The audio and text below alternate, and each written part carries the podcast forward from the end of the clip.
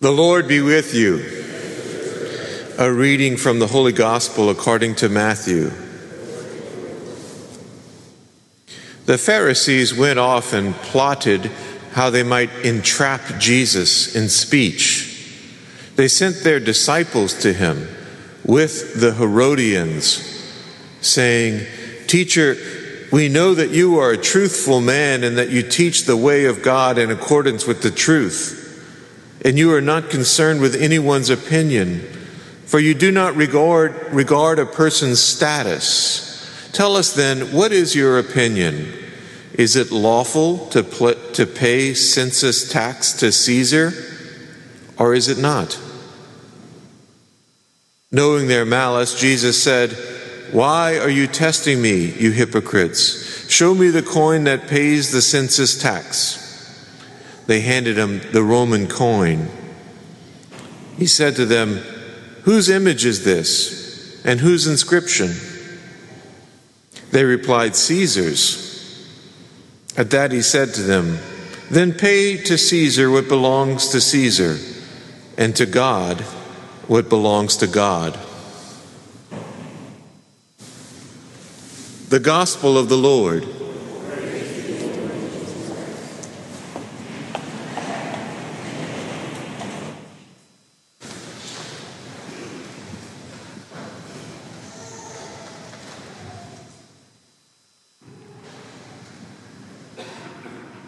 What does true holiness look like? The Pharisees, who claim to be the holiest people in all of Israel, are plotting the death of one of their own, Jesus Christ. And they set a trap for him, and it's a quite devious trap. It's a very well made trap. They place before Jesus two groups of people the Israelites who despise Herod and Caesar, and the Herodians, who are Israelites but who decided that we should appease, that we should, we should go along, we should cooperate with Herod and Caesar. The Pharisees have, have done a machination to lead to these two groups in front of Jesus at the same time, and then they set the trap. Do we pay a tax to Caesar or not? If Jesus says, no, we should not pay our taxes to Caesar, the Israelites would have been pleased with that. But the Herodians would have gone off and told the Roman authorities, and the Roman authorities would have arrested him for sedition and killed him. If Jesus says, yes, we should pay the tax to Caesar, then he would have lost his entire audience, the very people that he's trying to win over for God the Father. And so the trap is set. He's forced to ch- take a side, to choose one side against another. But Jesus knows their trick, and Jesus is more clever than they are. He finds a way out of the trap. He says, Give to Caesar what belongs to Caesar, and give to God what belongs to God. He's pleasing both groups and therefore escaping from the trap. But far more important than that, Jesus is telling us what true holiness is. Jesus treats these two groups with great consideration. He listens to both groups. He looks for the truth in the arguments of both groups. The Pharisees, their, their trap is only going to work if he chooses one side against the other. And Jesus refuses to take a side. Instead, Jesus considers the side of the Herodians and he considers the side of the Israelites. And he finds truth in both sides. He finds truth in even the Herodian side. It's Roman coin, give it back to Rome. Whose image is on it? Caesar. Give it back to Caesar. But he finds truth also in the Israelite side, too. Give to God what belongs to God. What's the inscription on the coin? The inscription said that Caesar Augustus was divine, that he was the high priest. And so while Jesus allows for giving that Roman coin back to Rome, He will not tolerate any such words about Caesar being divine. No, you give to God what belongs to God. Jesus refuses to take sides, instead, listens to both sides and draws the truth out of both sides.